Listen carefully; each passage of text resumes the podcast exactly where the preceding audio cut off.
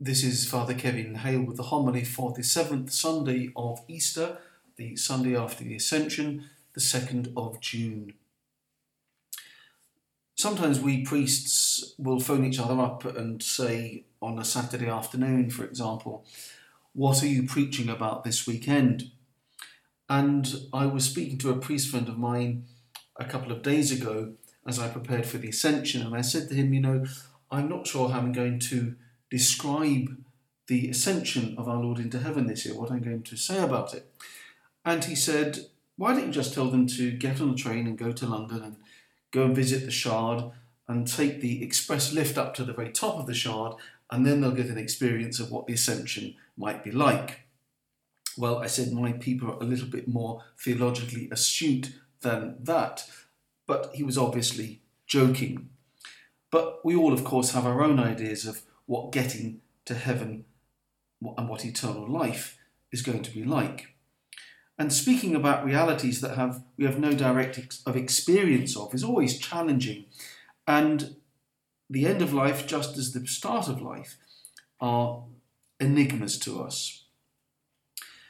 I often reflect in the quiet of the church here that you can see the whole spectrum of life pass before your eyes what happens in our church is like the Christian life in microcosm. Many of you will have begun life at the font at the entrance to our church, and you may have been led up the aisle of this church to your first communion and every other Sunday since. You've had your sins forgiven in one of the confessionals, and perhaps you stood here before the altar and pronounced your marriage vows. And we finally will end our life on earth as we are brought to rest before the altar at our funeral. But before we enter the doors of the church, and just as after our bodies are carried out, there has been and there will be life. We have existed in the eye of God from all eternity, and from the moment of our conception, we are immortal. We are made to live forever. This is what the ascension of Christ that we just celebrated on Thursday reminds us of. Monsignor Ronald Knox once said that trying to speak about the afterlife, especially heaven, is like wanting to play the works of Wagner on the teeth of a comb. But that doesn't stop us having our own ideas and insights about eternal things, and they're usually based on things that bring us joy and contentment here on earth. So, for someone, that might be endless beauty treatments, for another, fine dining, and for others, a continuous, beautiful liturgy whatever helps us. But we shouldn't get too immersed in earthly images because the truth is, as St. Paul says, no one knows.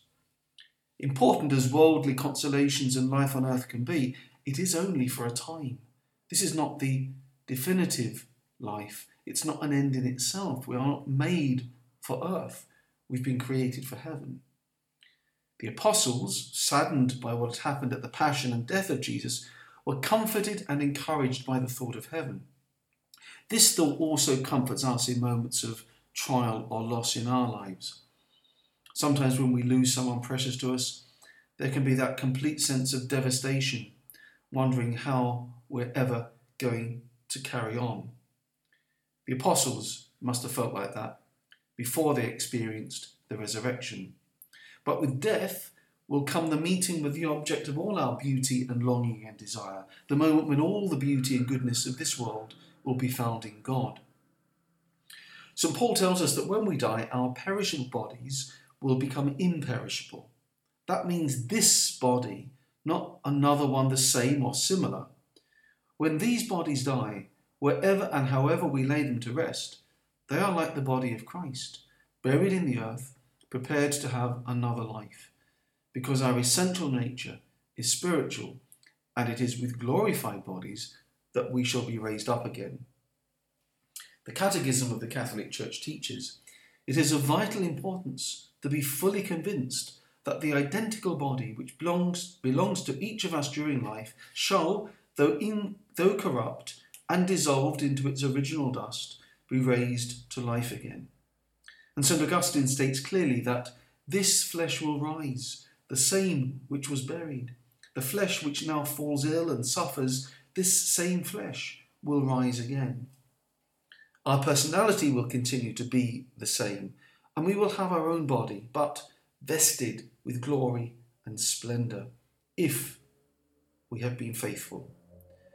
And all of this is professed by us in the Creed week after week. I believe in the resurrection of the body and life everlasting.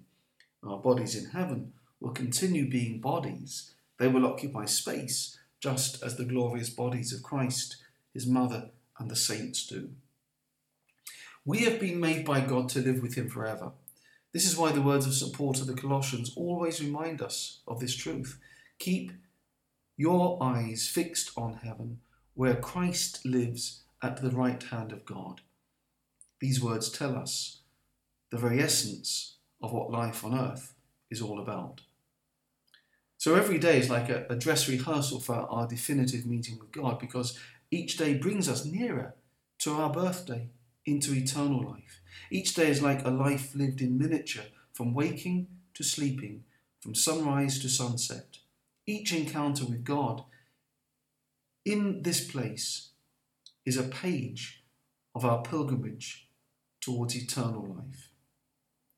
So let us go from Mass today as the apostles came down from that hill where Jesus had ascended and pray as they began to pray with Mary for the outpouring of the Holy Spirit in our lives and in the church at Pentecost next weekend. Let us pray.